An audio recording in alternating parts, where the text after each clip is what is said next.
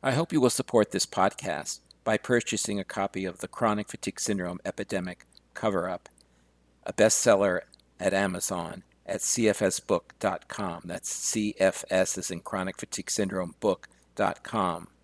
You can also find all my books at charlesortleb.com. That's Charles, O R T L E B.com. I'm very honored that my first guest on this inaugural program is Hillary Johnson, a journalist who has written about medical topics for three decades.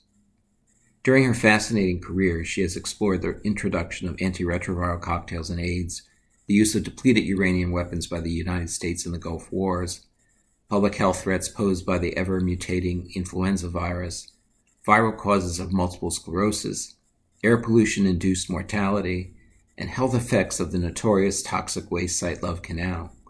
Her most in depth reporting has been about U.S. biomedical research gone awry in the case of myalgic encephalomyelitis also known as chronic fatigue syndrome.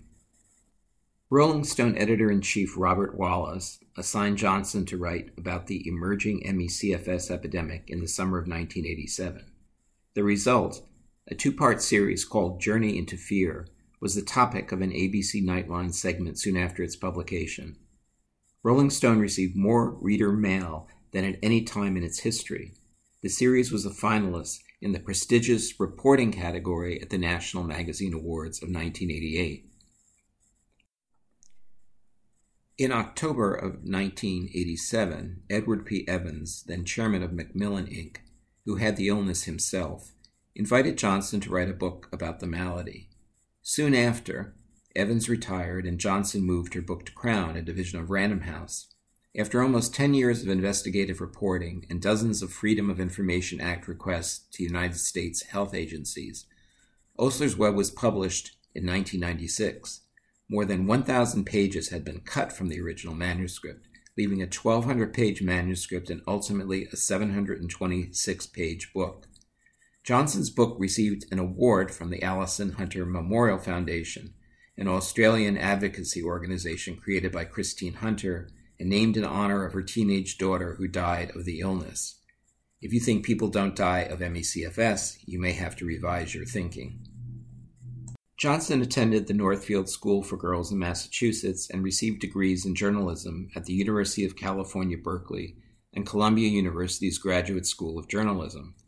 She was a news reporter at the Minneapolis Tribune and Congressional Quarterly in Washington, D.C., in New York, Johnson worked as a business and feature writer for Women's Wear Daily and W, and later as a news reporter for Life magazine.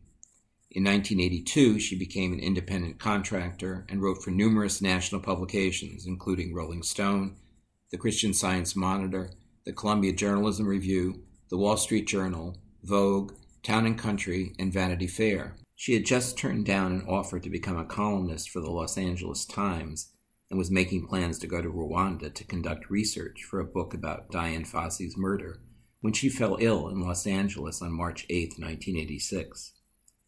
The publication of Osler's Web was both a literary event and a rare example of immersive journalism, the result of shoe leather reporting undertaken by journalist Hillary Johnson over a period of a decade.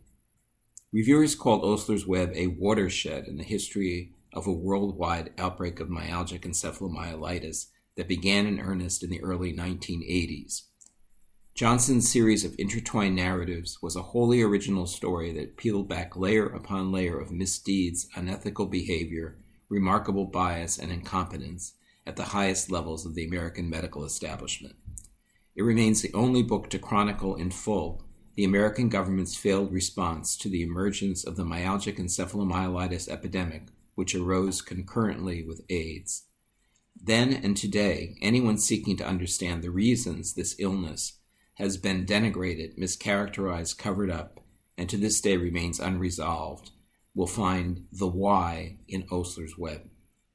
Hillary Johnson's intensive effort involved fashioning a complex series of unrelated events and interviews conducted with several hundred people into a compelling story Reviewers commented on the book's cinematic quality, suggesting it read like a Hollywood melodrama, and they took note of the richly drawn characters, often characterizing them as heroes and villains. Johnson's book remains the only comprehensive narrative of the era and is regarded as the definitive political and scientific history of the epidemic. Osler's Web invited readers into the then often shabby offices and laboratories of the late 1980s Centers for Disease Control in Atlanta. Rather than adhering to their agency's mandate to prevent the spread of the illness, the Atlanta bureaucrats struggled to dampen public alarm. Privately, they pondered administering humiliating psychological tests to the patients. Meanwhile, the disease was spreading exponentially. One of the earliest and most unbelievable prevalence estimates by the CDC in the late 1980s was a mere 20,000 people. By 2006, CDC had raised its estimate to as many as 1 million Americans. A Harvard study proposed the prevalence was 2 million. Eight years later, the Institute of Medicine proposed that 2.5 million Americans were suffering, though other estimates nearly double that figure. Unfortunately, reliable epidemiology is in short supply, and where the CDC is concerned, the word epidemiology should always be in quotes. In a worst case scenario, one the Public Health Service won't publicly entertain, several million seemingly healthy people could be carrying a pathogen causing the illness and are thus capable of transmitting a disease that one writer has called the closest thing to an off switch on life. In other words, the CDC has created a huge public health mess that we are still digging our way out of today. In other words, yikes. Johnson's book evoked the frat boy atmosphere, the overwhelming contempt for sufferers, and ultimately the betrayal of the public trust that characterized staff at the Centers for Disease Control during those years. But there was more. Johnson followed the money. Upon its publication in April 1996, Hillary Johnson's Osler's Web broke the story of the CDC's theft of approximately 150 million taxpayer dollars, money a concerned Congress sent to the agency to conduct ME/CFS research beginning in 1988. Her book revealed that agency heads had lied repeatedly to Congress about CDC's progress in the disease in order to keep taxpayer money flowing into CDC coffers for middle level staffers to use on anything but ME/CFS. In Atlanta, far from the halls of Congress, agency insiders called the ME/CFS slush fund the goose that laid the golden egg. Johnson delineated how agency staff colluded from the lowest to the highest levels of the agency to accomplish their crimes and revealed how the money had been misspent. After reading Osler's Web in April 1996, an alarmed Congressman Jerrold Nadler called for investigations of the allegations in her book by the Department of Health and Human Services and the General Accounting Office. Two federal investigations ensued, each of which confirmed the facts presented in Osler's Web. In her book, Johnson presented a novelistic like insider's account of the agency's tardy decision to investigate an ME outbreak in the ski resort hamlet of Incline Village, Nevada, as well as a blow by blow description of the local investigation itself, a shocking tale untold in any other venue until Osler's Web.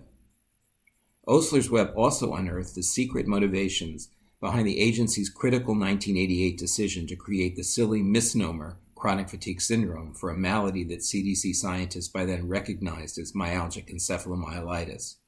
The book provides revealing excerpts from never before seen correspondence exchanged over one year by participants in this ridiculous and shameful decision. As outlined in Osler's Web, this group debated the political and financial implications of giving the disease a medical name and opted against that choice for reasons having nothing to do with medicine and everything to do with political expediency. Sound familiar?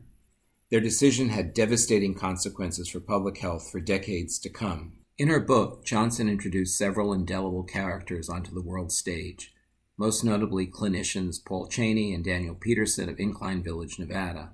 Osler's Web also introduced Stephen Straus, the National Institutes of Health clinical investigator. Book reviewers uniformly identified Straus who was admired among his own colleagues at the NIH as the villain of Johnson's story, as opposed to the heroes like Cheney and Peterson. One reviewer noted that Straus reminded her of Hannah Arendt's comment about the banality of evil. Johnson provided detailed evidence of the ways Straus shaped federal policy towards the illness over a period of 15 years and misled an easily swayed generation of scientists, doctors, and journalists about the true nature of the epidemic. Think scientists and journalists aren't gullible? Think again. Osler's Web unmasked Straus's near single handed responsibility for inhibiting the discovery process for at least one human generation. As Philip Hilts, writing in the New York Times, noted in his review of Osler's Web, none of these remarkable episodes in American medical history would be known today or available to future generations had not Johnson researched and written Osler's Web. Indeed, her book may be more relevant today to patients, scientists, medical historians, and ethicists than it was upon its publication in 1996, given the exponential expansion of the universe of ME/CFS sufferers and the fast receding memories of the pivotal policy setting years Johnson described in Osler's Web. In 35 chapters spanning 1984 to 1994, Osler's Web takes readers on a wild ride through late 20th century science and medicine, unveiling the dark interior of a belligerent American government unwilling to investigate a public health emergency. Citizens afflicted with the disease were abandoned by medicine and the larger culture, leading to human rights violations reminiscent of the Tuskegee syphilis experiment, but on a vastly larger scale. Government gaslighted sufferers with pervasive assurances that they were not physically ill while observing the natural history of a virulent disease unfold in real time without making any efforts to prevent its spread or ameliorate its life robbing symptoms. Crafted by a master journalist, Osler's Web continues to stand today as the most reliable and comprehensive history of a public health crisis of enormous magnitude, one that has yet to be addressed appropriately by the United States or any other government. When Hillary Johnson's Rolling Stone articles came out, in 1987, I had a eureka moment because they confirmed something I had been suspecting for some time. As the publisher and editor in chief of New York Native, I had been overseeing the paper's reporting on AIDS for six wild years at that point. While our coverage of AIDS for the first couple of years had been trusting and respectful of the CDC, it had evolved into reporting that was investigative and more skeptical of the veracity of the scientists who were at the helm of the country's research efforts while the rest of the media remained the CDC's patsies and stenographers, we were asking hard questions. Slowly but surely, it was sinking in that the epidemiology and science of AIDS were shaped more by politics than a commitment to telling the truth. I was lucky to have my own deep throat inside the CDC director's office, who was filling me in on what was really going on behind the scenes. A year before Hillary Johnson's Rolling Stone pieces on March 25, 1986, Ben Stein wrote a piece in the Los Angeles Herald Examiner, and one of our readers graciously sent it to me. It was a real eye opener. Oh, and yes, it is that Ben Stein, the guy with the deadpan voice from Fox News and Ferris Bueller's Day Off. Stein wrote that it seemed to him that everyone in Los Angeles seemed to be sick all the time. People would develop a flu that lasted two weeks and then they would recover, but then a few weeks later they would get sick again. He described a vague, spaced out feeling, chronic fatigue just over your shoulder, always breathing down on you, a susceptibility to wild upsets of the bowels, all became part of your daily life. Stein complained that even though an incurable flu seemed to be spreading throughout Los Angeles, no one was doing anything about it. He also wrote, quote, Already my friends in the East tell me the nonstop flu has hit Washington and New York in a big way. This nation can be genuinely disabled by these incurable diseases. The individuals who have them are severely pained, physically and psychically. Having the flu half your life hurts, take it from me. Can anyone help? Isn't this worthy of national attention? Are we just going to have the stock market go up forever while everyone gets incurable viruses? I'm scared. End quote. I started to sense that what we call AIDS was just the tip of an iceberg and the epidemic that Stein was describing was probably the bottom of that iceberg. Then, when I read Hillary Johnson's pieces in Rolling Stone in 1987, I felt like we were really getting an even better and more detailed picture of the bottom of that iceberg. Anyone who knows how I operated in those days won't be surprised that I got on the phone and didn't stop until I tracked Hillary Johnson down in Los Angeles. Well, long story short, we've been talking about this unresolved issue for 30 years now. How crazy is that? Our usual phone conversations last for a minimum of three hours, but we have a limited amount of time, so I'd like to discuss a few things with Hillary Johnson that she has rarely discussed in the media. Hillary Johnson, welcome to my first show. Thank you. So, as Rachel Maddow would say, is there anything in my introduction you want to correct? Uh, well, one thing, uh, I'm super flattered by your thorough introduction, by the way, and there's really nothing to correct, but I, I did want to add one thing. At the time I was asked by the editor of Rolling Stone to write about this disease, I had been a contributing editor to the magazine for about three or four years, so had uh, so during the first several months that I was ill, Bob Wallace had called me on practically weekly occasions to assign me articles, and I'd always had to tell him no. I was afraid to tell him how sick I really was. I was afraid of being written off, of ruining a very good source of income. And at that point, I had no idea that my career was ultimately going to be decimated over time anyway. But uh, one day a friend brought me an edition of the LA Times that had a story in it about an unusual outbreak of disease in the mountain resort community of Incline Village, Nevada. The reporter had interviewed the doctors there um, and noted that the CDC had come to investigate and essentially found nothing. That really piqued my interest in addition, the symptoms being described were exactly what I was experiencing. So I remember telling Bob Wallace about this outbreak and how common this illness already was in Los Angeles. And his suggestion was something to the effect of, well, since you keep turning down my ideas, why don't you write about this? You're clearly very interested in it. And so that was the beginning, and with some difficulty, I did go to Incline. I got an incredible scientific tutorial in the disease from a brilliant doctor there named Paul Cheney, at which point I began to realize how shocking and potentially huge this story was.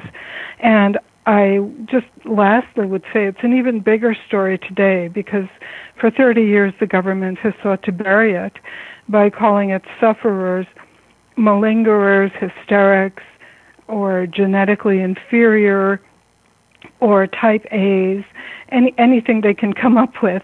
They've refused to conduct research or epidemiology on it. And now, as you know, millions are sick, not just in the U.S., but around the world. And a generation of Americans have lost their lives. Uh, something I've been dying to talk you to you about is what happened in 1996 when your book was published and you went on your book tour.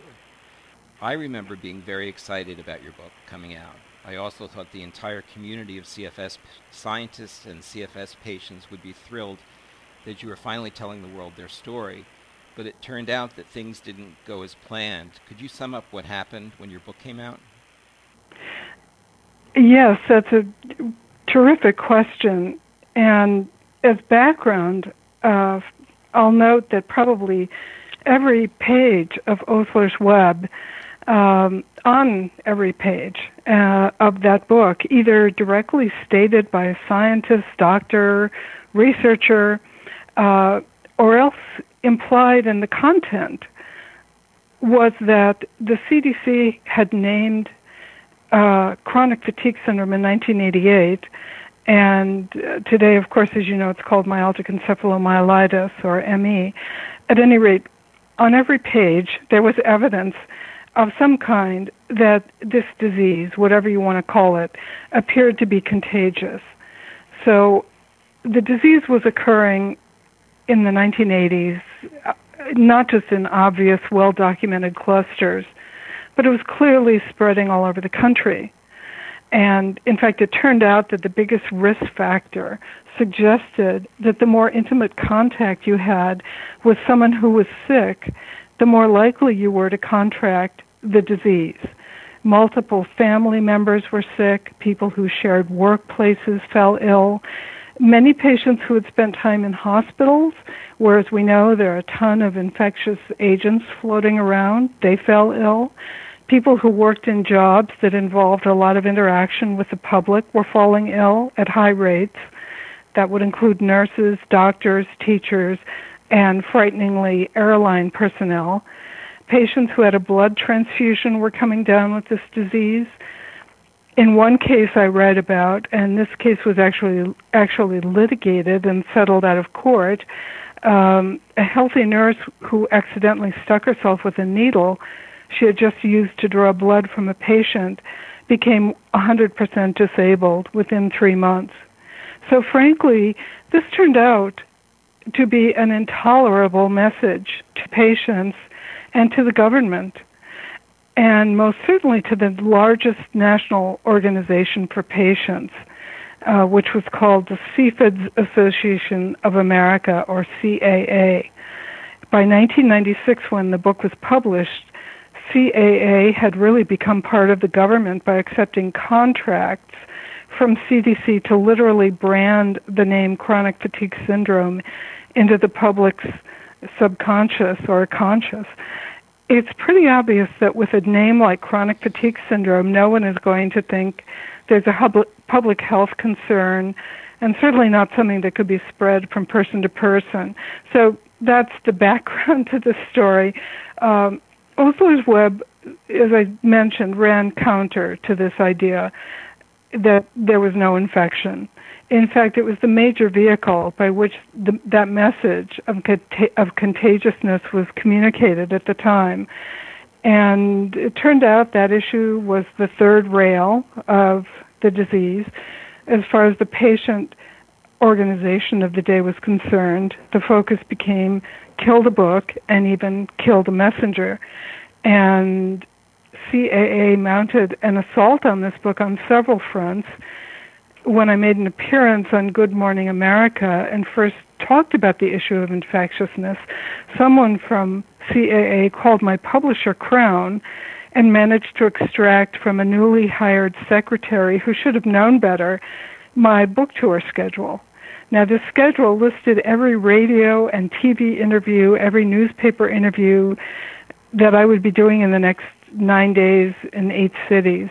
And they asked a former researcher from the National Cancer Institute to preempt via telephone certainly every radio interview I was to do, in particular by proposing a debate with me on whether or not the disease was infectious. Now, I didn't mind discussing that issue, but there were also a slew of other very important topics that needed airing from this book, like the fact that NIH had refused to fund the disease for, by then, a decade, the fact that their lone scientist on this disease was lying in grand rounds to doctors, that there had even that there was even that there was zero evidence for disease in Incline Village, though he never produced a sliver of data to back that claim up. Uh, there was also the fact that the CDC had literally stolen at least $150 million sent to them by Congress to research the disease and had siphoned 100% of that money off to use as they pleased. Uh, projects involving uh, beefing up their labs, buying office furniture. I mean, this was also incredibly important information to know. I'd spent nine years digging it up and verifying it beyond any doubt, but I was unable to talk about these events because I was repeatedly derailed on my book tour by this retired NIH scientist. He, in effect, became my per- personal truth squad, essentially ruining a multitude of opportunities I'd been afforded by my publisher to discuss in any depth the contents of the book and interestingly, although officially his job at NIH had been cancer epidemiology, he had frequently told me that he considered part of his job to prevent public panic. I think most taxpayers, including yourself, would understand that his job was to be conducting scientific research. But from my perspective, he was engaging in public pro- propaganda and fear mongering. He would ask me things like, Do you want to round up everyone and put them in concentration camps? And, you know, it was just silly. He was the one creating a panic. So, or trying to. You, the you, patient, or, I'm must, sorry. We, you must have yes. been in a state of shock. I mean, this is not what you expected. I assume. I mean, at that moment, you you were you were doing you were doing God's work for this community, and suddenly scientists and the patients who originally supported you ended up were betraying you and the truth about the epidemic. I mean, yes, it was it was really shocking. Uh, it was, uh, you know, kill the messenger, kill the message, and uh, there was just you know uh, no rhyme or reason really at the time, except you know with with you know except that I realized that to speak of contagion was the worst. Uh, it was the uh, worst thing I could have possibly done. Bottom line, and I'll just add to this unsavory story, which there are some other details I, I didn't I didn't speak of, but I'll just add that Osler's Web was very well received by professional book reviewers, and it was reviewed in virtually every major newspaper in this country and in Canada. My own publisher, Crown, turned to me for an explanation. They were bewildered that an organization representing patients would be anything less than thrilled to have an, a spotlight turned on the disease. This book chronic not just chronicled patients' misery, but it informed patients about the government's misdeeds and dissembling around this disease. And to have that exposed to the world, uh, you know, you'd think that they would be pleased. And I really had no answers for Crown at the time. I still think that even 20 years on, the book does hand to the patient community on a silver platter all they need to, loss, to, to launch an enormous class action lawsuit against the Department of Health and Human Services. And just lastly, I'll add that your own New York native CFS reporter Neenyah Ostrom wrote an excellent book about this series of, of events when they occur, uh, occurred back in 1996, and I'm glad because she she created an objective record of these events. And that article is available on my website. It's quite comprehensive and really lays out the hypocrisy involved in this episode. Would you would you say that we're at a point in time in which both the CDC and the MECFS establishment, as well as the patients, still don't want to admit that the illness is contagious, one epidemic caused by a single agent? You know, I, I I think yes, certainly, I, I, and I think more so than in earlier decades. In the 80s, most scientists were really quite interested in answering the question: What is the cause? What's the pathogen? unfortunately, after 30 years of zero grant support and actual career destroying antagonism from the U.S. government, scientists are beaten down. And, uh, you know, you might say that only the, uh, well, uh, one scientist is quoted in my book as saying that academia uh, promotes mediocrity. Uh, that's not always the case there have been some great academic scientists who've attempted to do research in this in this field and have been uh, shot down by the government. But in general, the reality is that scientists are desperate to be funded by the NIH to study this disease more thoroughly, but they must toe the NIH line about this disease. They feel they must be very careful about what they say public, publicly and in their grant proposals. They don't talk about this disease in terms of finding the pathogen. They talk about mechanisms of pathophysiology. And I'll address the issue of patients in a minute, but first, I think what you've focused on for years, the virus HHV6, continues to be a strong candidate for the cause of ME. And certainly you are greatly more educated on this than I am. But as you're currently aware, many scientists believe that H- HHV6 is the cofactor required for progression of AIDS.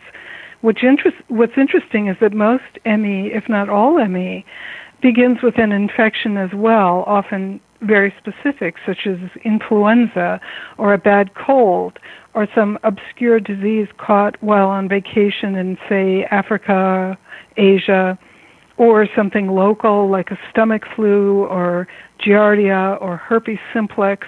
These unfortunates go on to be to uh, develop ME, and this suggests that ME, like HIV or like AIDS, uh, requires a cofactor that may already be present. Um, Hillary, and the idea. Hillary, I'm you sorry. Said a, you said a very bad word. You're not supposed to say the word AIDS when you talk about chronic fatigue syndrome. The patients do not like that word. That, at least that's my experience.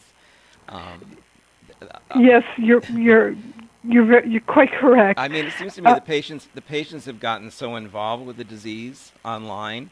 Doesn't it seem like there's a belief that they can decide what the cause is, that they can vote on it and call it anything they don't, and anything they don't like they can call fake science? I mean, isn't that the situation we're in right now? Well, uh, certainly the idea that ME and AIDS, although they emerge simultaneously, which is something people conveniently either don't talk about or have forgotten. They share an amazing number of similarities, both in terms of symptoms and biological abnormalities. And the fact that they could somehow be related seems to recede further with every decade. And these two maladies were bifurcated so abruptly. And one, you know, ME, so to speak, was called hysteria and sent to the back of the bus. And the other disease, AIDS, became the hottest research focus in medicine for three decades and had billions of dollars lavished on it. And I think these facts, at a minimum, are quite disturbing. Um, yes, patients are very antagonistic toward the idea they have an infectious disease. Uh, they certainly don't want to suffer the fate that AIDS patients suffered in the 80s. Uh, and again, I, I certainly admit uh, and agree with you that there there is a there's a very murky uh, line in terms of symptomatology uh, and biological abnormalities between these two diseases. Uh, would you would you say that line is a bit political? Uh, potentially, potentially. I, I, think everything surrounding these two illnesses has been highly politicized from the start. From the start, and uh, to go back to the infectious question for a minute, uh, if you will, sure. I, I, think pa- patients and everyone else really need to understand this is a society wide problem. It's not exclusively the problem of sufferers, it affects the entire culture, the economies of nations. It's not solely the problem of patients who are admittedly exceedingly unfortunate to be forced to bear the burden alone. They've suffered greatly and they've needed help for years and that help has not been forth, forthcoming. You know, Hillary, but, um, there, yes. Th- there have been some recent documentaries trying to raise awareness uh, about the epidemic. Um, and it just seems to me that, in general, they focus too much on the suffering and not enough on getting to the bottom of the incompetence and malfeasance of the CDC. How do you oh, I so yes, I so agree with you, Chuck. Uh, absolutely, and I've always argued, and I think you have as well, that the endless, and I mean from the mid 1980s, 1980s on, focus, the, the, the, the endless focus on individual patients telling their stories of suffering and abuse, this is a, a failed media strategy. Uh, you know, I, I hate to say it, the horrible truth is that nobody really cares. You see these articles in the newspaper every day from all over the world. People read them like they would read a short Stephen King story and then they just move on. There's no strategy, no call to action. It's just another sad story. People are obsessed with making the non ill understand how horrible this illness is, but that's not a strategy. And in these documentaries in particular, there's a, a kind of diva mentality. You know, look at me, hear my story, feel my pain. But all the stories are alike with perhaps minor differences. Uh, then there's the Laura Hillenbrand phenomenon. Uh, she's an extremely famous person and accomplished, and I give her all kudos. But whenever she does interviews, which generally have been coordinated to uh, a new book or a new movie drop, she will talk about the disease at length, but you would never know anyone else had it other than Laura Hillenbrand. She seems completely innocent of the political in, in, history and the government's failures.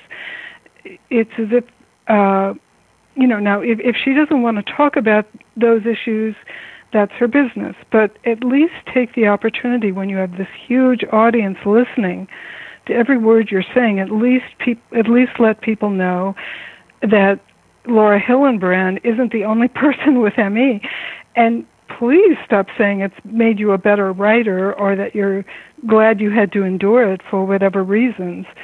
Even if she really believes that, she's creating a kind of special hell for everyone who has this disease and just doesn't happen to be writing multi-million dollar bestseller, bestseller historical fiction.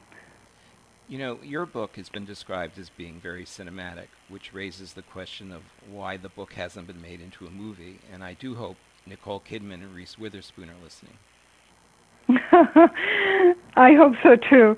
Um, first, I would say never say never. Uh, it, it hasn't been made into a movie yet. I still you sort of hope that someday it might be. But I, I think one reason is that uh, initially I, a reason for that is that I, I didn't write it in the first person.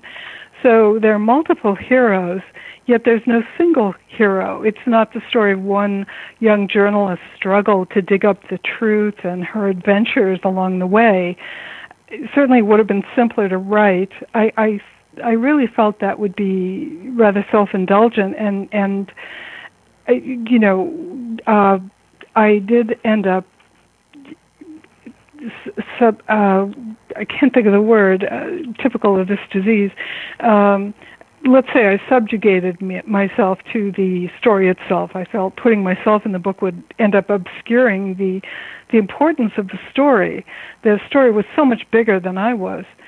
There are other reasons too. It's difficult for citizens to believe that such terrible things could occur at the nation's health agency. It just runs counter to everything Americans believe.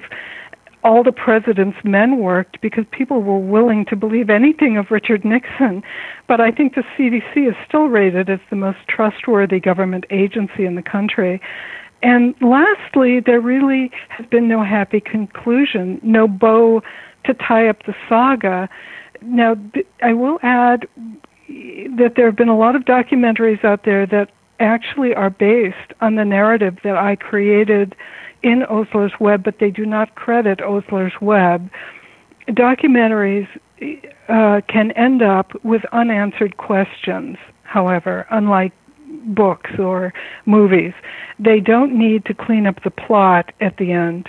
Speaking of unanswered questions, uh, like you, I was involved back in the 90s in trying to get Congressman Nadler to take up this cause and he did some good work, but he kind of dropped the ball. Is there any politician who has made this their cause since? I have to say that I can't think of any. I, I certainly it, it would be uh, a great omission if I did not say that patients are organizing, they're making trips to Congress. They're talking to Congress people and to senators. But unfortunately, no one has really done the kind of aggressive things that our hero, Jerrold Nadler, did. He was, you know, in fact, I, I think it was you probably who brought Nadler's attention to Osler's Web.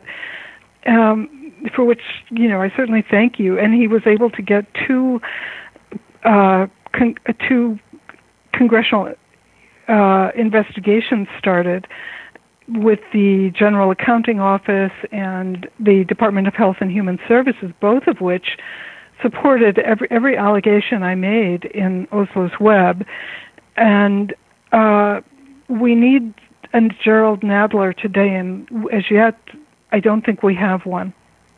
Uh, do you think the community fully understands the importance of getting a politician to carry the torch? I mean, it would only take one who constantly spoke out. I mean, if all the pa- if all the patients just focused on one senator or, or one congressman and they all wrote to him or her and begged them, you know, to make this their cause, don't you think that would help a lot? Yes, I I, I do. I I think that you know that's one of those wonderful ideas. I worry uh, whether it's it's going to be shared by everyone. Um, the patients, the advocates who go to Congress, they typically just kind of move from congressional office to congressional office. I'm sure there are there is some strategy as to you know why they're picking the people they are picking. Uh, you know, they're certainly going to their own representatives and so on, but uh, there, there's been no targeting of specific politicians, and I, I think that there should be more of that certainly. And if there were, it's it's possible, and in fact even likely that uh, uh, a very strong hero would emerge. I think certainly this issue is so huge that if even one U.S. senator took it up as their primary cause, they would have uh, work to do from you know first thing in the morning till late in the evening. It's bigger than just one senator, as you know. Yes. Hillary, now you have a brand new website at oslersweb.com that I've looked at, and I have to say it's one of the coolest and best designed sites I've seen in years. If people go there and they subscribe um, to your to your newsletter or your your blog or you call it iView, I believe, and and the, and they see a lot of writing and important breaking news. What can they expect to see in the future on oslersweb.com? Well, more of the same, I hope. Uh, you know, I've never really stopped covering this disease. I've been reporting and writing about it since 1987. I expect to do so using oslersweb.com as my vehicle. And I have so many plans, so many ideas for what I want to do. I so far I've covered subjects like whether NIH Director Francis Collins is really going to make any difference to patients with this disease. I've covered current research. I've done a series of interviews. For instance, one of them was a, has been with a Stanford clinical expert named Jose Montoya, a fascinating doctor with a number of important ideas. I've also interviewed Carol Head, who is president of the patient organ- organization that's the successor to the old patient organization I described at the top of your show. And my interest stemmed from the fact that Carol Head was so different and so progressive. I, I do have high hopes for her. I'll, I'll also have archived on this uh, website historical material uh, and audio and visual interviews I've done, a lot of fun stuff that people have likely never seen. And, you know, I continue to, to uh, my plans are to continue to report aggressively on this disease, to ask hard questions, tough questions. I've never backed off. I've always asked the the kinds of questions that I think need to be asked. And I continue to hope that I will and plan to do more of the same. Hillary, we're out of time, but I want to wish you the best of luck with oslersweb.com, and I hope you will come back often to talk about breaking news on this still vitally important story. Thank you, Chuck, and thank you for your ex- excellent questions and the opportunity. I hope that this interview has made everyone more curious about chronic fatigue syndrome and the uncanny fact that it broke out at the same time as AIDS and has many of the same symptoms and immunological problems. Many people have compared Osler's Web to the bestseller And the Band Played On by Randy Shilts. If you read Osler's Web and Randy Shilts' book And the Band Played On together, you are bound to see a lot of disturbing connections. Order a copy of Osler's Web from Amazon, and I guarantee that you'll have a hard time putting it down. I've read it multiple times, and even today I find things in it that make my head spin. You know, the thing that made And the Band Played On a bestseller was a 60 Minutes piece on it. I think Osler's Web deserves the same treatment. 60 Minutes really needs to bring this catastrophic epidemic to the public's attention. I think every member of Congress should be sent a copy of the book, and it should be mandatory reading at every medical school. In the interview, Hillary mentioned Neenyah Ostrom, the New York Natives reporter who covered chronic fatigue syndrome from 1988 to 1997. Neenyah's three books on chronic fatigue syndrome are also available on Amazon. If you want to know more about the virus HHV6, I recommend a book by former ABC News producer Nicholas Regush. It's called The Virus Within, and it's also on Amazon. I call HHV6 the AIDS-Dromeda strain and the 50 Shades of AIDS virus. I cover HHV6 developments at HHV6 University Online, and I've been doing that since 2005. I hope you will support this podcast by purchasing a copy of The Chronic Fatigue Syndrome Epidemic Cover Up, a bestseller at Amazon at cfsbook.com. That's CFS as in Chronic Fatigue Syndrome book.com. You can also find all my books at charlesortleb.com. That's charles, O R T L E B.com.